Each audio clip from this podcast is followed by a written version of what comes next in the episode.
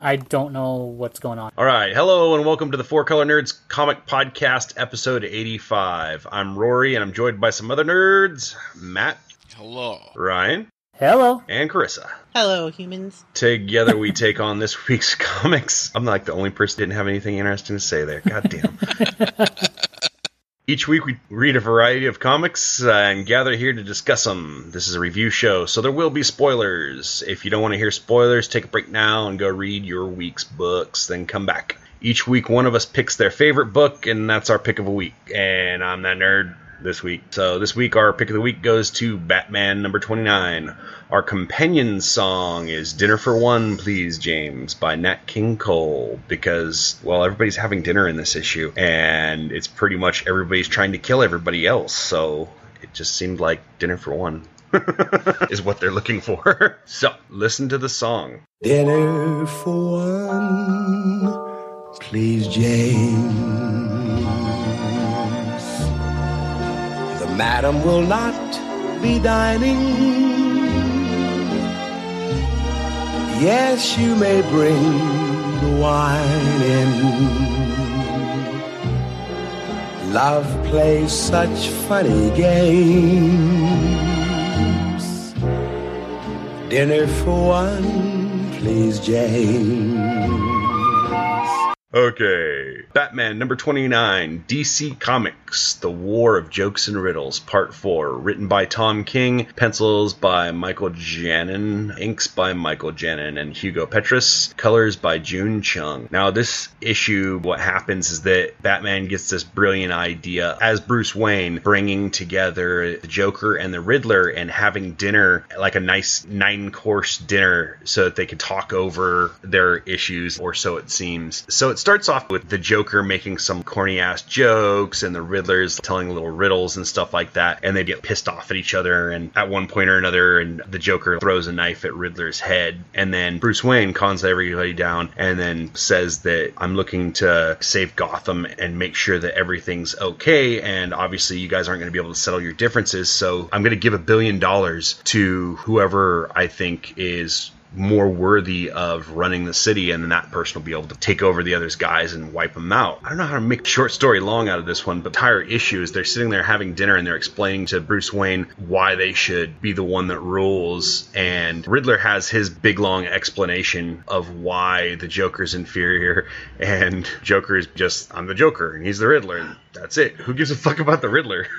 Oh, that was so funny. Just the panel, his eyes shifting and his facial expressions, it was classic. Oh yeah, most of what got me on this, not like a super exciting read as far as what you expect for Batman. The story's great, but I mean, the artwork is phenomenal. Just Joker's expressions throughout this whole run has been what's really won me over with this. They go through that whole thing and then everybody leaves and Bruce Wayne tells them that they can release their hostages. I hope you'll release them safely. And Joker's like, I think I already killed mine before I even got here. Yeah. And so he- he's talking with Alfred later about how he brought them there so that he could figure out, okay, which one is worse. He had to figure out which one was the one that he just can't tolerate being in charge here. I love this issue for the two reasons that I already lined out. It's, it was an interesting idea, this whole idea of nine course dinner to have them hash out their differences or talk shit to each other or whatever so that he could analyze them. I thought that that was great inventive idea. The artwork is just top notch. What did you guys think? It wasn't just him to analyze them, he wanted to know whose side to join, which I thought was very interesting. And the fact that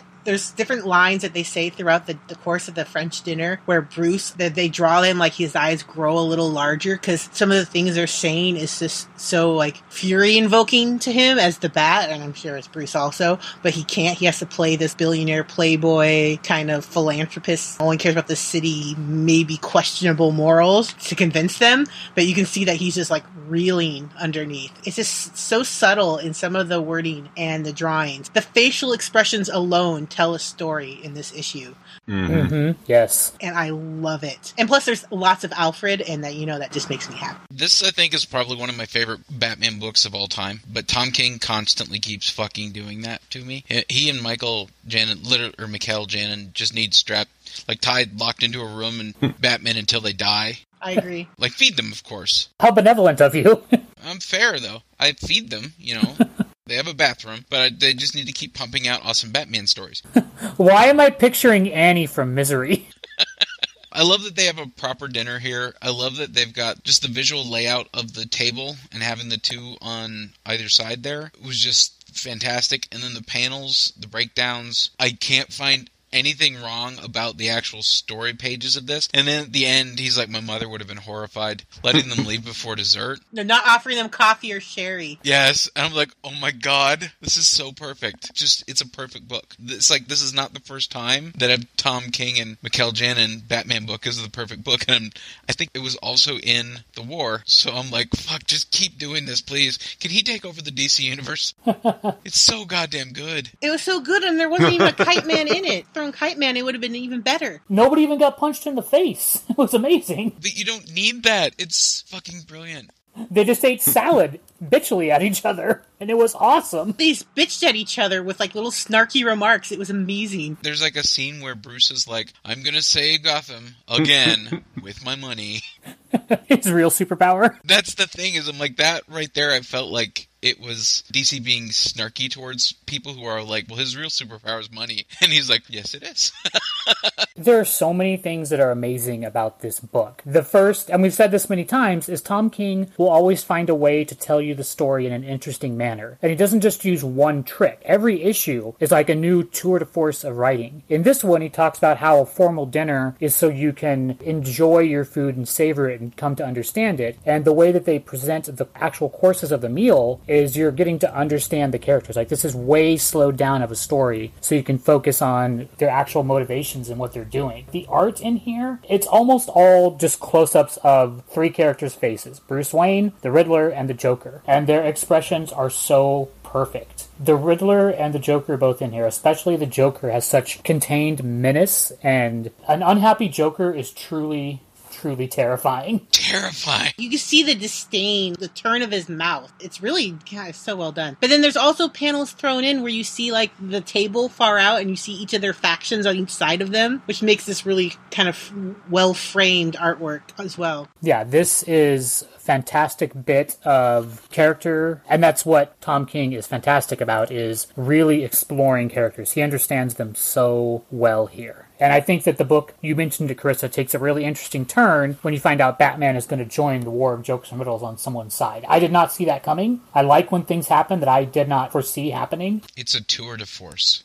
Like, seriously, if this was a like a short independent film or something like that, I would see this winning at a film festival like Cannes or Sundance or something like that. It's that good of an issue. Guess who's coming to dinner? That's the movie I was thinking of. Yeah. That's exactly what I was thinking of. It also makes me think of Tarantino scenes where people are just sitting around and talking, and you wouldn't think those would be riveting. People talking is generally very, very boring to either watch or read, but when the dialogue crackles and the tension is there, it can become really, really fascinating. I think this is that kind of thing. Like if you like the opening diner scene from Reservoir Dogs, this actually really reminds me of is Inglourious Basterds in the beginning where the Nazi comes in and they're the people under the floorboards and there's that whole thing with the milk, that kind of tension in a conversation. That's what this book is. Yes, I was just thinking the same words. The whole thing feels tense, like there's like a violin string that's just been plucked and it's just going for the entire. Alrighty, I'm gonna give this bad boy five fish heads.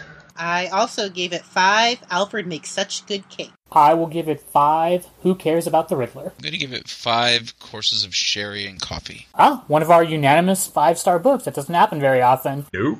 Nice. I picked well.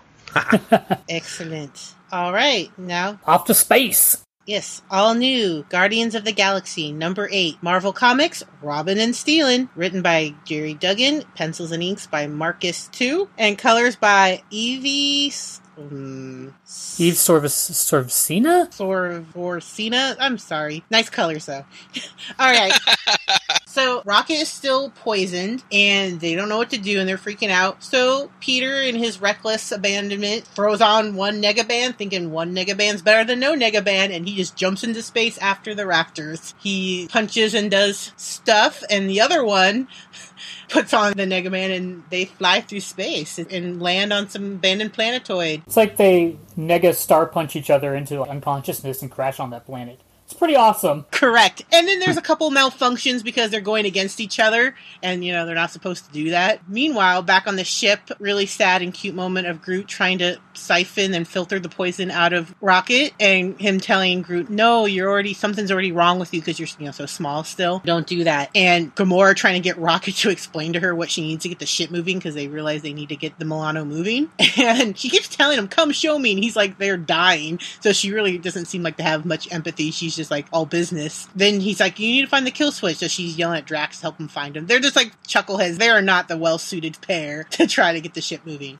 Peter makes a deal kind of like, I need the poison. The raptor's like, well, we use lots of different poisons. Give me the bands. And they keep like saying, no, you'll live if you give me the bands. No, you'll live if I give you the bands. Peter does make the deal thinking that he doesn't have time. He's wasting time. Rocket is going to die. So he gets the poison eventually from the guy and, and the guy's like, okay, now hand me the band. So, and Peter's like, you know one thing about nega bands? They open up warp portals. And he like, hits the button and tosses it in. The guy's like, no, and jumps through. Ends up on a planet with a bunch of Ultron cloney junkies. Those look so rad. Ultron zombies. So that's not good for him. Peter gets back. He comes in right at the point where Rocket's like, don't let Quill see me like this. And like, Gamora's carrying Rocket around in like baby Bjorn.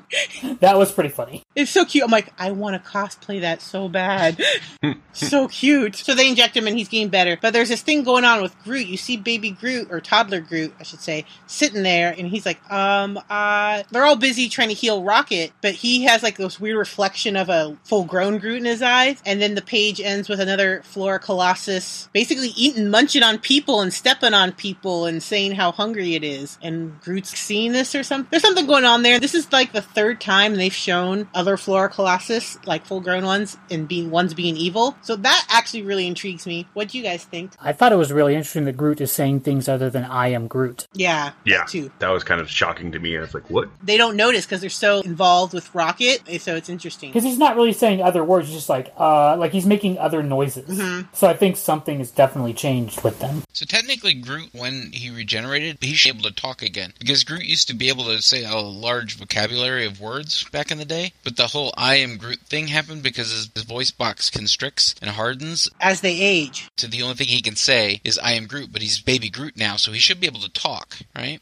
Hmm, maybe he's learning how to talk. And perhaps he might be like relearning and he's going to be doing some like talkie talkie. I think the whole reason they kind of switched him over to only ever saying I am Groot was first it was that, and then in the movie it became such a big hit, and then it reflected back onto the book so that they only have him say I am Groot anymore, even after he's regenerating. I thought this issue was exciting. The art was really good. There were cute moments, there were sad moments, there were cool space explosions and punches. There's the baby Bjorn rocket, which is adorable. There's that moment when Groot wants to filter the poison out, and he's like, Don't do that, just stay here with me. I thought that was touching. So it had a lot of stuff going for it. I really liked it. It was a good example of what a, a good Guardians book should be. It's action packed, has some moments of humor, it's got really good art. I liked it a lot. I definitely dug it. I'll give them credit. Usually I'm kind of critical of just punch battles, but these were really done super powerful punch battles. So I actually enjoyed that. It was good Guardians, but it didn't really like grab me all that much. I think what was good about that fight in space where there's punching each other is that the setting and the circumstances of that fight matter more than just two super strong dudes with powers punching each other. It's the fact that the nega bands are split that's creating interest in that scene. Yes. So Yeah. it's not just punching because just punching is really boring. Really boring. yeah, they start glitching every once in a while. They couldn't rely on them. Yeah, I like when they glitch how the bands themselves go kind of like a gray color. They're literally they powered down. I thought that was a good detail. They're clearly setting up some kind of big reveal because he doesn't know who this other guy is, but he knows who Peter Quill is. So I'm sure at some point the mask is going to come off and it'll be Old Man Smithers who's running the amusement park or something. but we'll find out who it is. I mean, it's probably maybe Adam Warlock or something. I don't know. Well, I gotta wonder if it's actual Darkhawk. He keeps saying he's a Darkhawk ripoff. Well, I mean, Darkhawk is this shitty character that they came up with in the 90s, and then they built them into actually having like a backstory with the Shi'ar. They're basically Nova Corps, but the Shi'ar's version of the Nova Corps, except for the Shi'ar already have that because they have the Legion of Superheroes, but the Shi'ar's version of the Legion of Superheroes. The Shi'ar are not terribly original people. There's a Darkhawk book coming out with a Legacy. They're starting the book back up again, so I'm wondering wondering if he's that person, but there's something fucked with his head. I enjoyed it. I felt like this was a well balanced overall Guardians book. It had a little bit of everything and things I liked. So I'm giving it four and a quarter. I can take out a Darkhawk cover band like you. I liked it, but it didn't really like tickle my balls too hard, so I'm gonna give it three and a quarter poison taste tests. I will give it three and a half. I am hungry.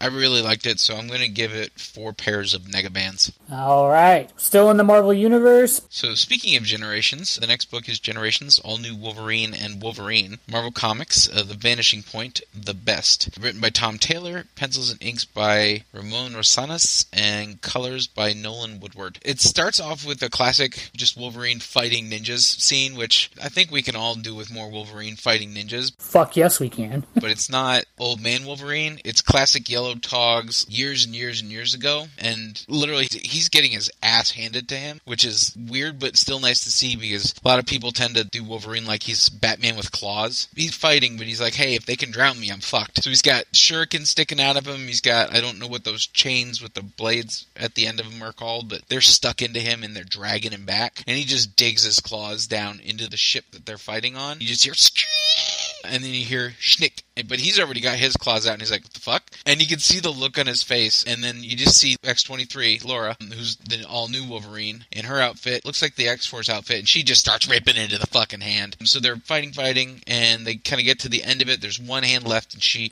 pulls a fucking katana out of her back and throws it and sticks the guy to a shipping container and cuts off his bandana just so that she can get the scent. Because we find out that Akiko, who is one of Wolverine's, not really actually his daughter, but I think she's one of those people he's Adopted. throughout time who's probably going to end up getting killed at some point in time, probably by ninjas. They go after them. The hand kidnap them for some inexplicable reason. So Laura and him are fighting together, and they this got to be sentimental for her. He does what Wolverine does, and he protects people he cares about. He's just got this innate sense of okay, I should fight with this person. They're like me. They understand this. They kind of get each other, and it's just it's kind of a ballet of blades and and schnickting. I also like that he knows enough about how like the Marvel universe works. He's like, you're probably some kind of weird time traveler, altered dimension. Yes.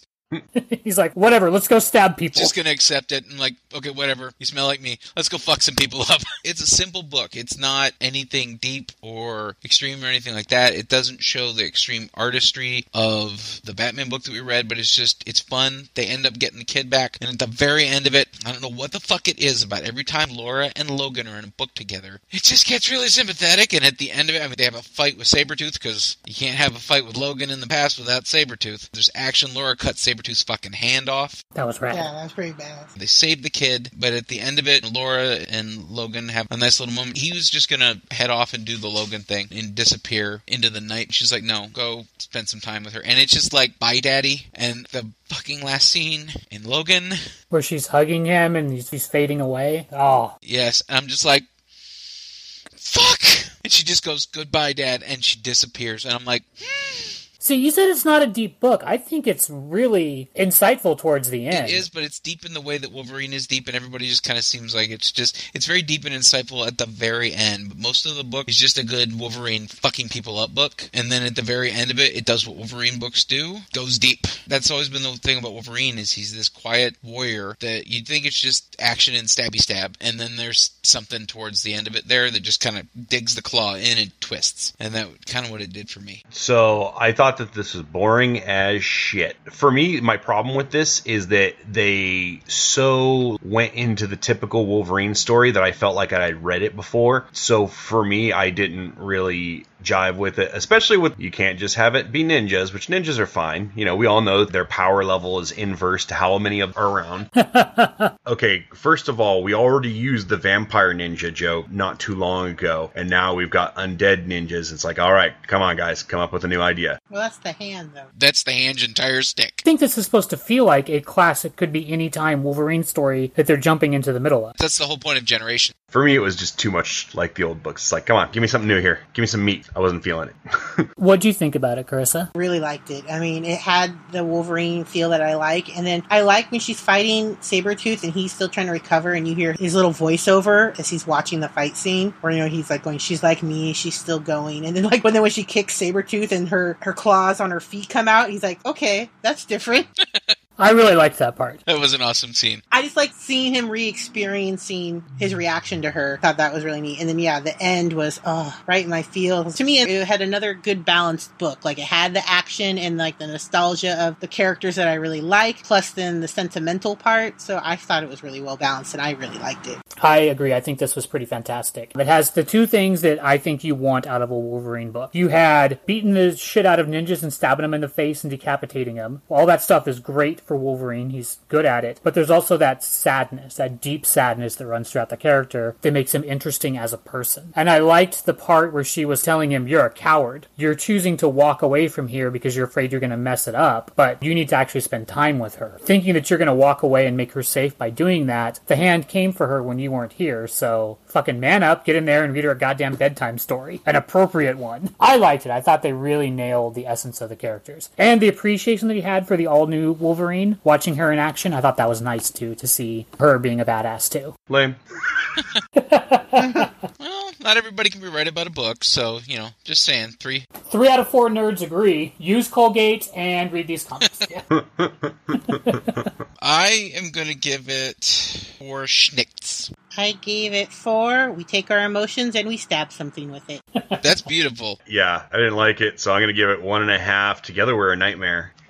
I will give it four and a half. Well, that's different. All right, so speaking of different, we're going to head down south Yeah. for Southern Bastards number 17 from Image Comics. Gut Check Part 3, written by Jason Aaron, art by Jason Latour. So if you're thinking you haven't read Southern Bastards in a while, or maybe you missed a couple issues, you're right, you haven't read Southern Bastards in a while, but you haven't missed any issues. There's a reason why there's been a break, and they actually explain it in the end. Jason Latour's father died, their editor's father died within a couple weeks of each other, and they took a bunch of time off. And the letter in the back is actually really, really touching if you read it, where they talk about the loss of his father and the kind of man he was, and how this book is really personal, so it wasn't something he could just go back to and grind out the Marvel by the numbers books. This is a personal work for them, and that everybody came kind of together as like a family and didn't really push each other to put out a book when they weren't ready, but now they are. That was really harsh for me, so yeah. Yeah, I thought that was really, really good. And it makes me dislike them as people. But when you come to the actual book, I think it does suffer from that break, Yeah. inevitably. It's going to suffer from that. But it's the South, it's football, it's rednecks, and this is the continuing story of Coach Boss and his war with the other football team across town. You've got this assistant guy that he has been kind of promoted through the ranks because their defensive coordinator killed himself because of all the evil they've done. And he's doing a bunch of stupid shit. Like he's going and fucking people up and fighting them, but that's hurting the team. Like, oh, their running back broke his leg because they were in a car accident, and the receiver got his hands cut up because he was smashing windows. And He keeps saying things like, well, we can't let him get away with it, coach. We gotta show him who's in charge here. And it's like, well, what we need to do is field a goddamn football team so we don't lose. And they're saying that this is about more than football, which I think in the deep south and in lots of parts of this country, football is about more than football. And this book really expresses that, that this is the very identities of the town that are together. The parts that were interesting to me is in one of the retaliations that happen because there's all these people get beat up and hijacked and kidnapped and shot as it goes back and forth between these towns. The one that was interesting to me was where they burn down his office and Coach Boss runs into the room that's on fire and starts pulling out all of the old playbooks because it has their defensive coordinator who killed himself. It has all of his wisdom in it, and he actually ends up burning his hands. And there's a scene later on when they're having a truce and they do that like manly handshake and the guy squeezes his hand because he knows it's burned. Thought that was pretty cool. And then you have a scene where he's sitting in his car trying to figure out how to run a defense because the guy who killed himself was the best in the business at it and he's trying to learn. So he's got all the books in front of him and he's like, please God, I'll read every book on Jesus and defensive coordinators you got. Just don't make me hurt anybody again, which I thought was interesting to see that from Coach Boss, who's usually a very unremorseful character. He'll do what needs to be done, but he doesn't really have much remorse for it. So I think maybe that's finally starting to weigh on him. And then you get this fucking crack across the face with a rifle and he gets dragged out of the car by the woman we've seen who's a ex-marine who's come back to town. But we've seen her be pretty badass before. So all the characters are coming together in this final bloody showdown. I really liked it. I do think the book suffers because we haven't read it in a while, so you lose the pacing of it. But I think that problem will go away when you read this maybe in a trade, or just go back and read the previous two issues for the start of this arc. Because it's Jason Aaron, it's fantastic, the art's great, the writing's great. Just don't get lost from the break that happened. And they're back on track, so you shouldn't have to wait for another six months for an issue. Yeah, I definitely agree with that. You know, that was like the biggest problem I had is that it's been so long since we've read it that, fortunately, due to circumstances, just made it harder. I was remembering things as it was going, but it was like, oh wait, oh yeah, that's right. It's like things kind of clicked in afterward. The story kind of suffered from it. Interesting things with the redneck Superman, as I was uh, thinking of him, the assistant coach that they had there. I also like the fact that you know, like you said, Ryan, it's like he's running in and stealing all the playbooks, but as I remember, he's not that great of an actual coach himself. He's been relying heavily on the previous Coach Biggs plays and stuff. So it's like, oh shit, now I've got to actually learn what I'm doing. I don't know, just a lot of good stuff here. And I also thought was interesting in that scene is he runs in, and the first room he runs into is the trophy room that's on fire, and he doesn't grab any of the trophies. Like he doesn't grab the past glory; he goes for the playbooks to get future glory. I thought Yeah. that was a insightful way what he chose to save. But I do think that was a strongly drawn panel with fire around the trophies. Talked about it before. Fire is really hard to do, and Jason Latour is doing all of the art, all the pencils, all the inks, all the colors. What do you think about the football, Matt? The foosball. I hate this book. I fucking hate this book. the only part about this book that I didn't hate was Burt Reynolds is apparently the fucking bad guy. That's what I say. I always say he looks like Burt Reynolds, like a swarmy car dealership Burt Reynolds. Reminds me of Cal Worthington. And he's got the monkey from fucking BJ and the Bear, except that was a chimp. Literally, he's like 70s asshole bad guy from the South. Hmm. yes. Yes. It's old Burt Reynolds and a monkey, even. Yes. It's like the car dealership that has the gimmick. Like for all of us in Northern California when we grew up, we had Cal Worthington, who also had always had a, a different pet every uh, commercial. So that's what he reminds me of. I could sing that theme song still. Go see Cal. Yeah. Ah, good stuff. I, I don't like Southern Bastards. If there was like some weird Southern backwoods magic, maybe I might like it. But it's literally it's a fucking comic book about the South and football. I grew up in the South and they play football, and I understand it's accurate, but I fucking hate football. Here's how good Southern Bastards is, all right? It's a book, like you said, about football that nerds read and love and wins Eisners. About football. it's really good. You know, these are not subjects that you think would click together, but it's so heartfelt and personal for them. I think truth comes through in art, and I think this is their personal truth they're exploring. I'm like in this weird place where I totally agree with Matt. Like personal taste wise, I really don't care for the book. Personal love, to me, it's slow. It's about football. It's about the South. It's like it's not really my wheelhouse, as it were. But on the same side, I can tell that even though it's not for me, it's incredibly well done. Like they do it well. I just don't care how, that they're doing it well. I pick on weird little things. Like I really like the Burt Reynolds character. I find that fucking entertaining. And then weirdly, I kept fixating on this issue at the beginning. The guy in the Spawn shirt. It is obvious that it's a Spawn shirt over and over again, Yeah. and it's a bad guy awesome. character. So I'm like, are they really just trying to throw an image nod in there, saying we like Spawn, or are they trying to like take a dig at like McFarlane and Spawn, saying we hate Spawn, fucking racist bastards wear Spawn shirts? I mean, like, what's the call that they're trying to play with that?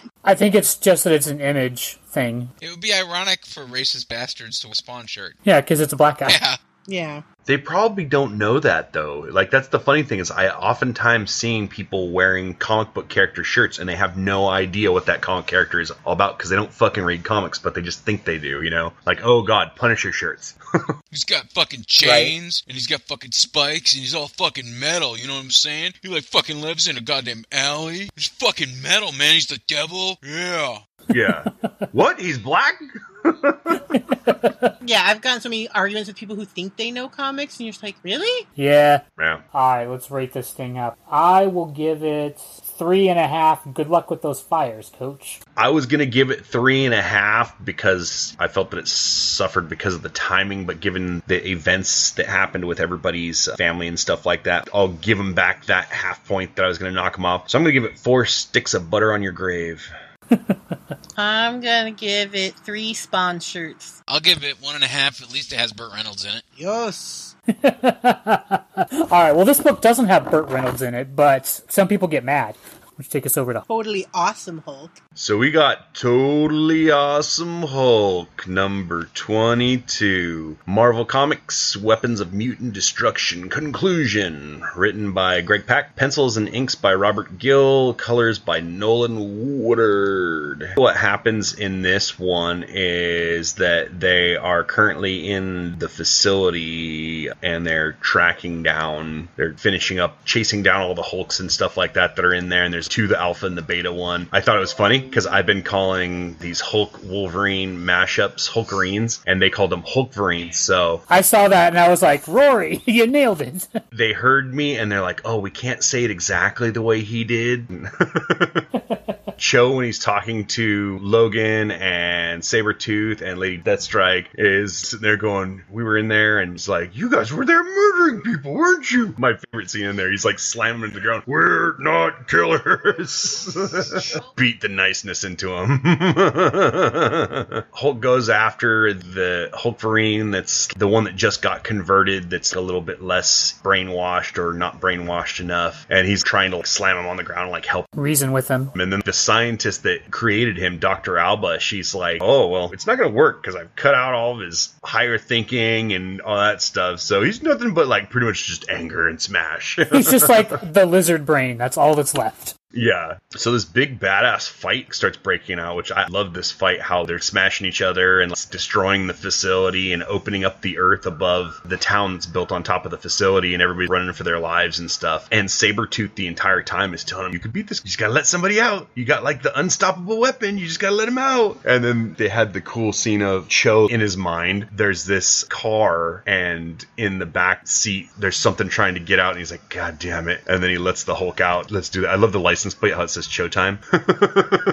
so he lets the Hulk out. They start fighting, and then the the other Hulk, the more indoctrinated of the two, comes out, and they start fighting together. Cho once again is like, "Hey guys, you know, uh, I'm here to help you both. Let's not." But they just completely start fighting, and then the super tough Hulk hacks off the weaker Hulk's head, and then the doctors are trying to redirect him because apparently she left something in his head so that she could have a little bit more control over him. And then it turns on them, and and they take off, but leave all the other doctors to die. they fight for a while, but then it's like the big super tough Hulk backs down and runs away because he doesn't consider Hulk a threat. He's like not even worth fighting. And Sabretooth makes some sort of wisecrack of it and he gets all like fucking pissed. And they have the uh, little trademark, you know, in the back, like, we're Weapon X in the very back, like super cheesy metal band fucking album cover photo. That's the story in a nutshell here. It was lots of cool Hulk smash and Hulk on Hulk action. What did you guys think about it? I actually really like this one. I liked how they kind of do the same trick they do in Kill Bill. When it gets too bloody to show, they go to black and white in Kill Bill so you can have all that blood. And here, because the Hulk's blood is green, he gets to get torn apart by these Hulkerines. And because it's green blood, it's way bloodier than a normal Marvel comic should be. Because he's getting impaled by those Wolverine claws left and right. Yeah, it's getting jacked. yeah. I like when they're fighting the scene in like one of those disaster movies where all the cracks start opening in the ground and people start falling in and the X-Men save him. I thought it was pretty cool. I really liked the scene with Arc Passenger of the Hulk in the trunk. They've been using that imagery throughout the entire run of Totally Awesome Hulk. They used it in Generations where there's this thing that he's keeping bottled up and then he lets it out and I thought that was pretty cool. That was actually my favorite panel. That was the imagery they've been using, and it made me think of Generations and this that panel of him coming out and the license plate says Showtime. It was really well done. That could be a poster or a T-shirt. It was really cool. What'd you think about it, Matt? I like the storyline, but I think they did it well, and the art was really good. I don't know why they brought Doomsday into the Marvel Universe because that's really all I'm seeing with that guy. He's got jagged pieces of adamantium sticking out of him, and he's big and gray. I mean, Doomsday was a ripoff of the Hulk in the first place. I, now I want to see him fight Hyperion. I want to get past this. Also, I hate the fact that this storyline has been going on the entire time Secret War has been going on. So I'm like, what the? Fu-? At least I know Guardians is in the future. Like it's a couple months down the road. I have no idea when this is happening, but I'm like, well, this either happened before, in which case I would have thought that would have fucked with people's heads, or this happened after, in which case I would have thought the head fuckery from Secret War would have done something here. I haven't liked this story to begin with. It just seems like somebody listened to a whole lot of heavy metal, got really fucking high and really drunk. He's like, dude, dude, dude, I know what to do. We'll put claws in the Hulk. We're gonna have some fucking robots and Sabretooth and all the fucking crazy killer guys. And they're gonna fucking cut some people, but Cho's gonna be like, no, we can't kill some people. Anybody got any Funyuns? It does seem like that kind of comic nerd. Well, yeah, well, the Hulk would be unstoppable if he had claws. Well, let's do that. I don't understand how frankly, any of that helps the Hulk. Honestly, he doesn't need claws, and he already has a healing factor. Yeah. Hulk gets angry enough, those claws are gonna get bent on something. I mean, he's the fucking Hulk for crying out loud. It's like, what if we put a knife on a grenade? You're like, what the fuck? Like, It's called a claymore. It just seems like overkill. I've heard like comic book people argue like that. It's kind of cool because the first introduction of Wolverine is in a Hulk comic, so that's kind of a neat little angle with it too. Yeah. I enjoy actually the parts with Sabretooth where him and the Hulk fight each other, and every time the Hulk just beats the shit out of him. Just like one punch or yells at him, you see like his hair go back. I like when they emphasize how big the Hulk is. Like there's a scene where he's holding people in each hand, like one person in each hand. He's so fucking massive. Cho is pretty chill most of the time. Deacon beats an ass when he needs to, but he rarely loses control. And here you start seeing more of him losing. It's good in pieces. It's just the storyline as a whole. Just like, can we get this over with, please? Hmm. Yeah. Let's rate it up, dude. I almost feel the exact opposite of this as I did with the Wolverine. Same idea, same things I hated about the Wolverine stuff, but for some reason I liked it here with the Hulk. So I enjoyed it. I'm glad it's over, but I really did enjoy this issue, and so I'm gonna give it for I called them Hulkareens first, motherfuckers. I like Cho being Cho. I thought there was some nice artwork in it. It was Chris, you're getting sucked out of the Matrix. Fuck, we're gonna lose her. Really hope the ship on the other side has some protein mixed for her. She's gonna throw up all over the deck. Are you there, Carissa? Oh, she's coming back. She's, coming fighting back. out of it. She's fighting it. Everybody clap really hard so she knows we believe in her. Yeah, she's standing up right now. She's shaking her fists. USA, USA. I was thinking Tinkerbell, but we can go with Hulk Hogan. Ooh yeah. She's like a ghost. She's breaking through the Speed Force. Everyone trying to remember her name. You gotta remember. You gotta remember, Barry. what's going on? Son of a biscuit! Carissa smash! I will give it three competent jobs. I thought this was pretty good. I will give it three and a half. You've got the biggest, baddest monster inside of you. Sounds like a sexual euphemism. All right, wrap us up, Rory. All right. So those were some of the books we read this week at fourcolornerds.com or our Facebook page. You can follow us on Twitter and Instagram. You can find the podcast on iTunes and Google Play Music. On Stitcher. On SoundCloud. And on Podcast Addict. Be sure to come back next week for another episode. Until then, keep on reading, nerd.